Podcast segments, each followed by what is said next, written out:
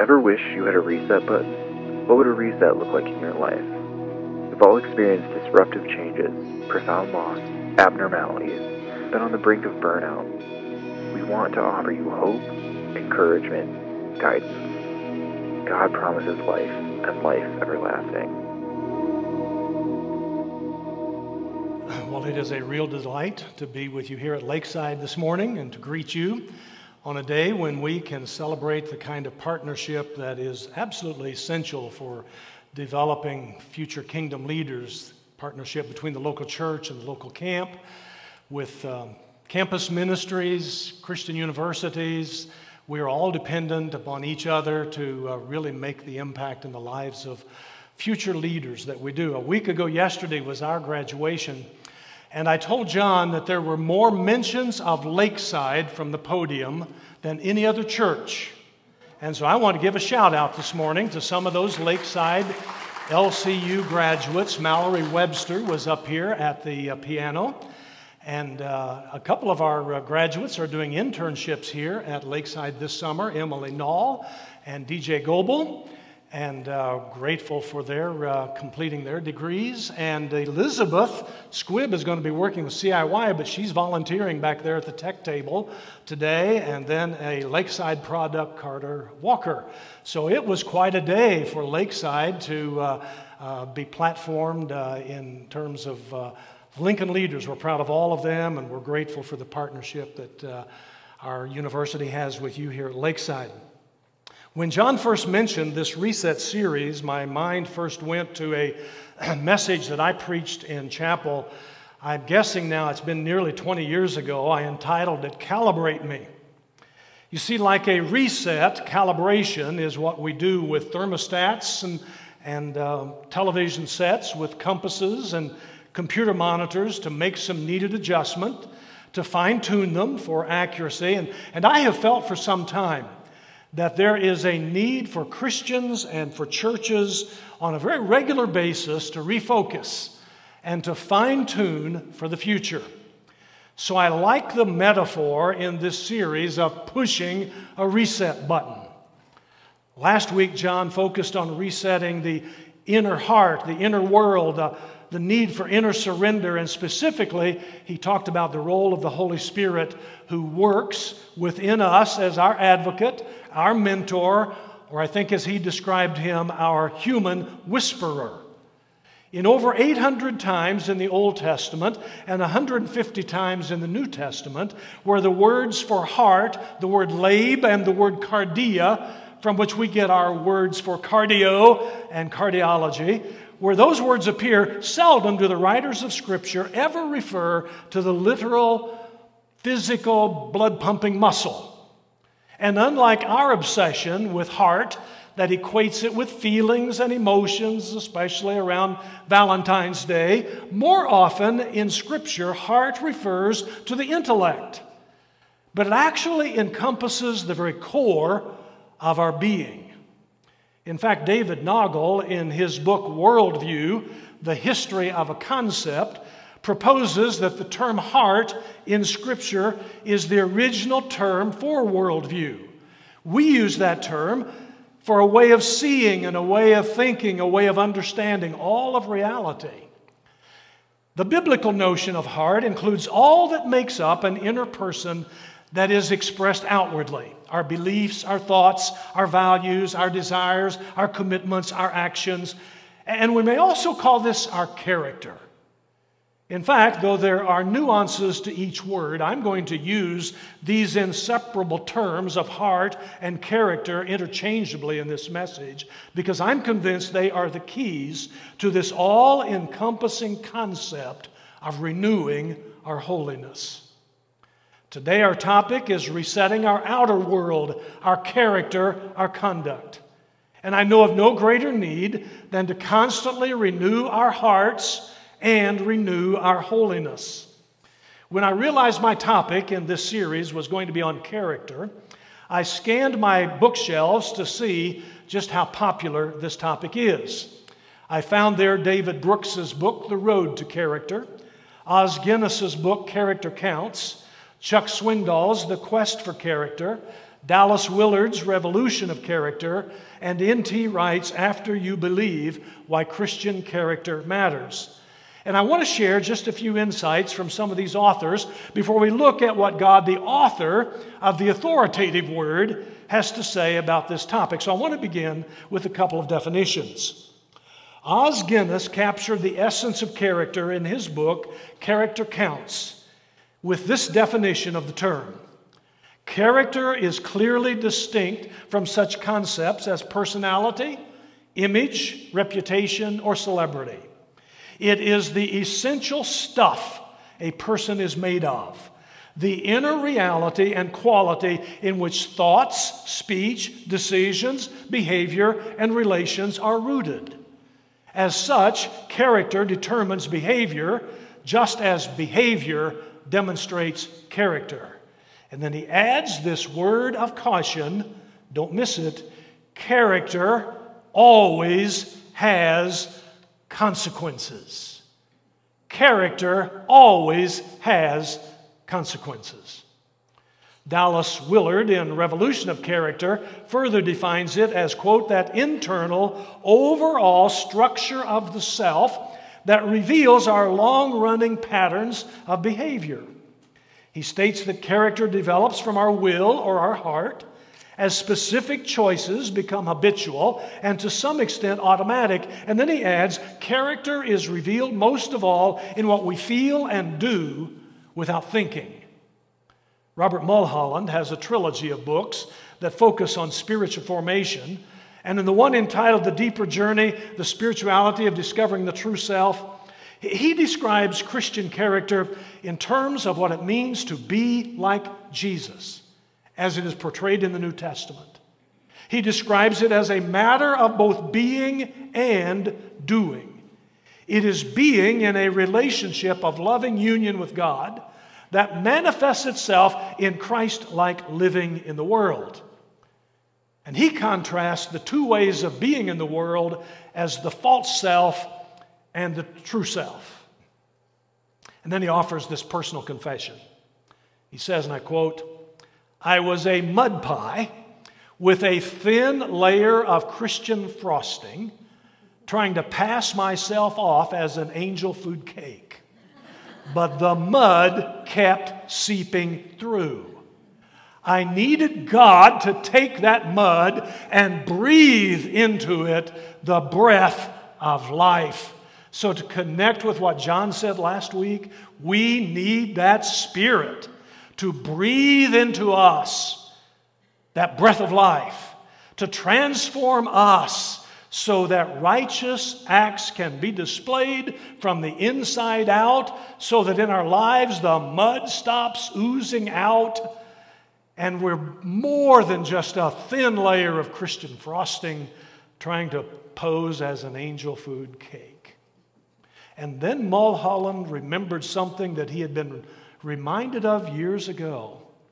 He says we need to rethink repentance as not merely being sorry for the things we have done, but being sorry that we're still the kind of people who do such things. Wow, what a radical thought. So, what we really need is an inner transformation that shapes us into Christ likeness. That is why we were adopted by the Father and redeemed by the Son. Now we can be indwelt by the Holy Spirit, and the purpose of that Holy Spirit who is at work within us is to make us holy. Does that make sense? The Holy Spirit is to make us holy, just as God is holy. We have within us the presence and the power of a holy God to work to make us holy. I want to suggest to you this morning that heart shaping and our pursuit of holiness is a lifelong, ongoing, never ending process. Lifelong, ongoing, never ending process. But there's some progression to it. I find it interesting looking at some verses in the book of Hebrews to discover this. In Hebrews chapter 10, verse 10, And by that will, we have been made holy through the sacrifice of the body of Jesus Christ once for all. We have been made holy. That is a perfect tense, a completed action that has already been done. We have already been made holy. And then look at verse 14. Because by one sacrifice he has made perfect forever those who are being made holy. It's not only a completed action, but it is also a present tense, continuous action. We are continually being made holy. Once and for all, by Christ's sacrifice, we have been made holy, we have been perfected. But by the Spirit's sanctifying work within us, we are still being made holy, and all of that describes something that's being done to us. But then look at what the Hebrew writer says in Hebrews 12, verses 14 and 15. Make every effort to live in peace with all men and to be holy. Without holiness, no one will see the Lord. See to it that no one misses the grace of God and that no bitter root grows up to cause trouble and defile many.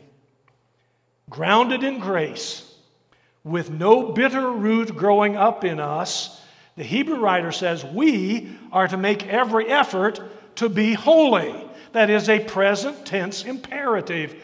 We are to keep on making the effort. So we have a part to play in this process. God is doing it, the Holy Spirit is doing it, and we have a role to play as we continually make effort to make ourselves what God wants us to be. In his book, The Road to Character, David Brooks illustrates the effort required in making a helpful contrast between those who climb the corporate ladder and achieve success by winning victory over others with those who build character by winning victories over the weaknesses in themselves. And he speaks of those people who live that way as believing that character is not innate or automatic. You have to build it with effort and artistry. You won't even achieve, he writes, enduring external success unless you build a solid moral code. And then he adds this warning if you don't have inner integrity, eventually your Watergate, your scandal, your betrayal will happen. So there is that practical possibility of a blowup. There's a reason to pursue holiness but there is an eternal reason why this quest for holiness matters. The Hebrew writer says, without holiness, no one will see the Lord. It will take Christ's sacrifice of what he has done for us, the Holy Spirit's sanctifying work of what he continues to do with us, and our constant pursuit of holiness to see the Lord. This pursuit of holiness prompted, I believe, the wise sage centuries ago to advise his son in Proverbs 4:23, above all else, above everything else, some good advice for graduates, above all else, guard your heart, for it is the wellspring of life. All of the springs of life flow out of the heart. Jesus echoed this same idea on a number of occasions. He addressed the Pharisees in Matthew chapter 12 with these words Make a tree good, and its fruit will be good. Or make a tree bad, and its fruit will be bad. For a tree is recognized by its fruit. You brood of vipers, how can you who are evil say anything good? For out of the overflow of the heart, the mouth speaks. The good man brings good things out of the good stored up in him, and the evil man brings evil things out of the evil stored up in him. But it's not just words.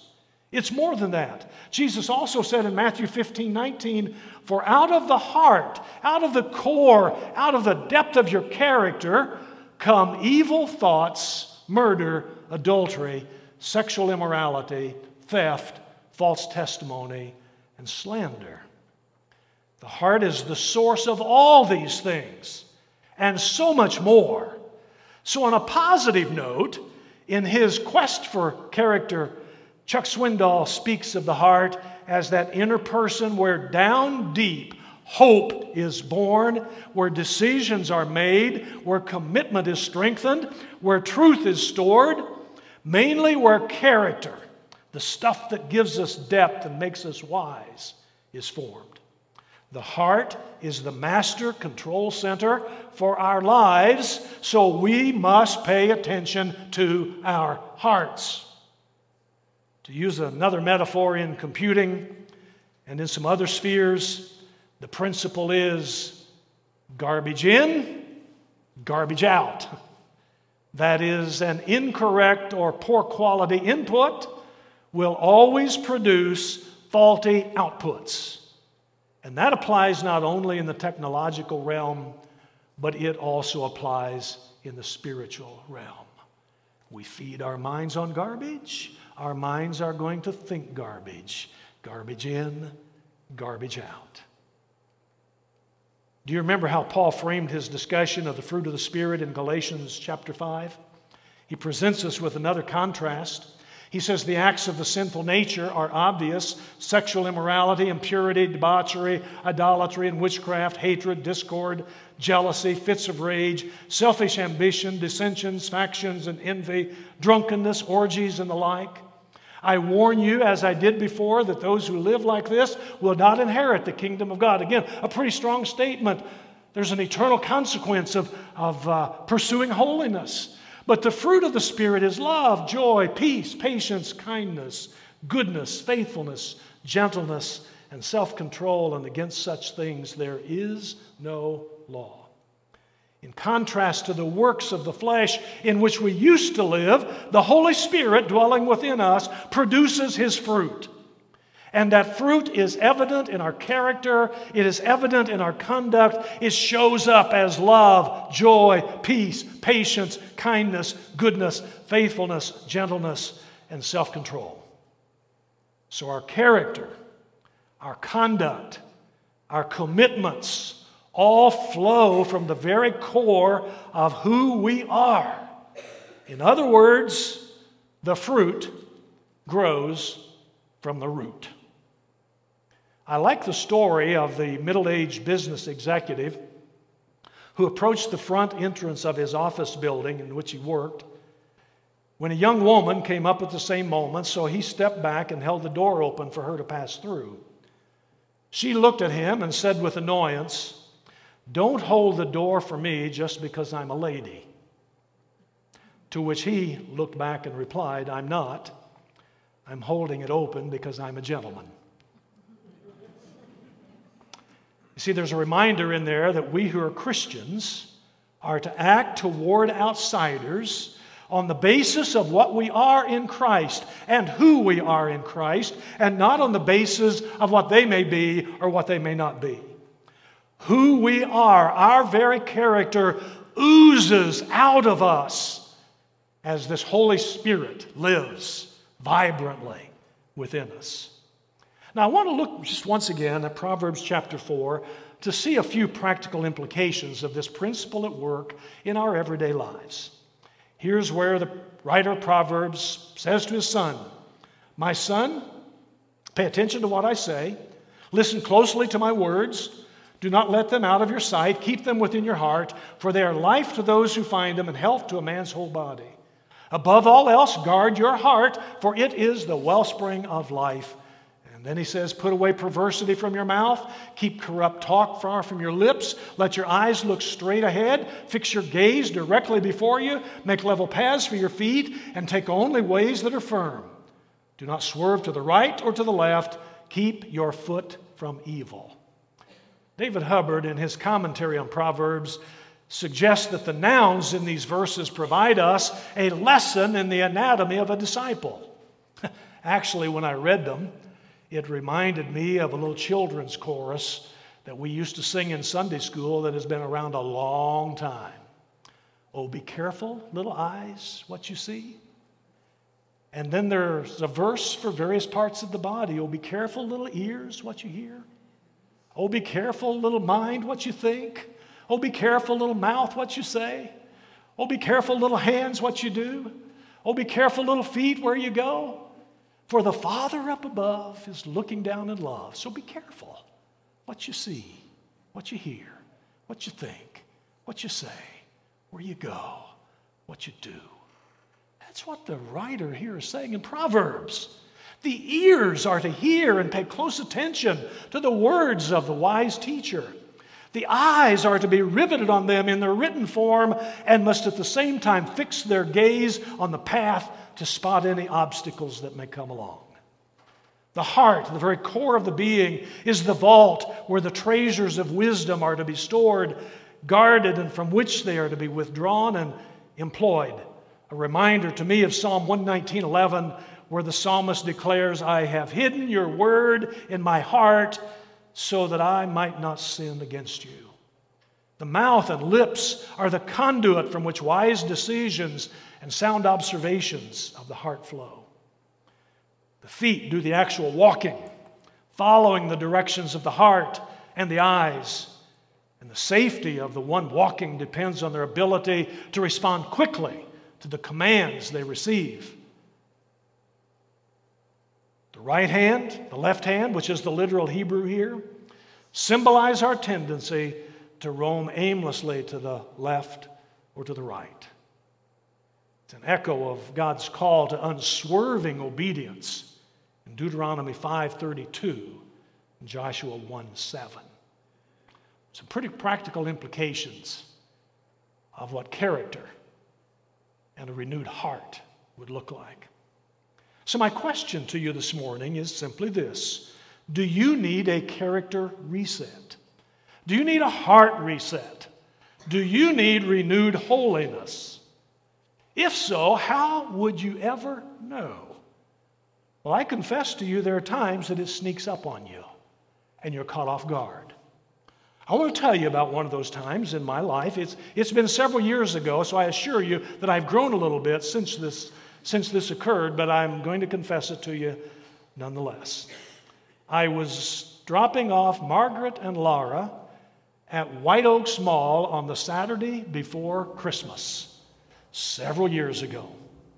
I took them up and dropped them, dropped them off at the door of the Bergner store, which a gentleman always does.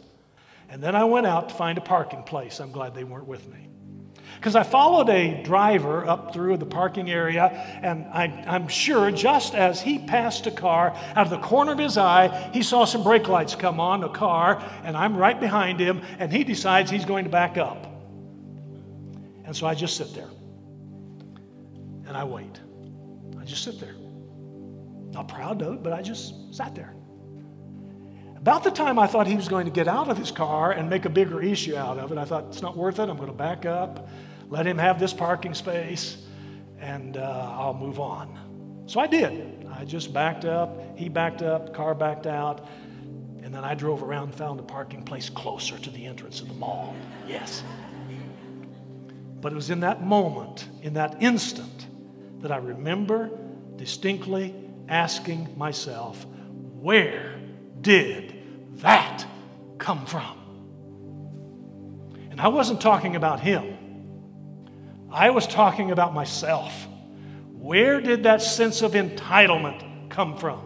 Where did that obstinance come from? Where did that lack of grace come from? Where did my lack of generosity come from? And I concluded it came from my heart. Realized I still have some heart to do, heart work to do. Sometimes it comes by surprise, and other times you see a crisis coming. I mentioned that chapel message, Calibrate Me, that I preached several years ago. At the end of it, I concluded it by inviting my family and my colleagues to hold me accountable if I ever needed to be calibrated. It was my attempt to say to them, if I am becoming the kind of person I don't want to be, tell me. You have permission. Please tell me. I would describe these today as the warning signs, taken from some words from J. Robert Clinton and Gordon MacDonald, who call them factors and deadly siphons. I see them as the flashing lights on the dashboard of my mind that tell me a crisis may be coming. So I'm going to reframe those statements for you this morning as statements of when you will know it's time to reset. If you begin to lose your learning posture and you stop growing, it's time to reset. If the attractiveness of your character begins to wane, it is time to reset. If you stop living by your convictions, it is time to reset. If it appears that you will fail to leave behind an ultimate contribution, it is time to reset. If you stop walking in the awareness of your influence and destiny, it is time to reset. If you begin to lose your once vibrant relationship with God, it is time to reset. If you have words without actions, it's time to reset. If you display busyness without purpose, it's time to reset. If your calendar fills without a Sabbath, it's time to reset. If you have relationships without mutual nourishment, it's time to reset. If you resort to personality without self examination, it's time to reset. If you depend upon natural giftedness without spiritual power, it's time to reset. And if you develop an enormous theology without an adequate spirituality, it is time to reset. I don't know about you. But I can still find those areas in my life where I need a character reset. I still need some heart work. I still need the Holy Spirit to nudge me along in this holiness walk. And so I would encourage you to begin to develop the practice of spiritual disciplines. This week's is fasting to focus on your heart work, your character. Let me pray. Father, I thank you for the work that your Holy Spirit does within us to make us what you want us to be. I thank you for uh, the indwelling presence and power of the one who is holy to make us holy. And I thank you for these brothers and sisters who are in pursuit of you and in pursuit of Christ like character, that they may become your children in every single way. God, may we honor you and please you this week. In Jesus' name I pray.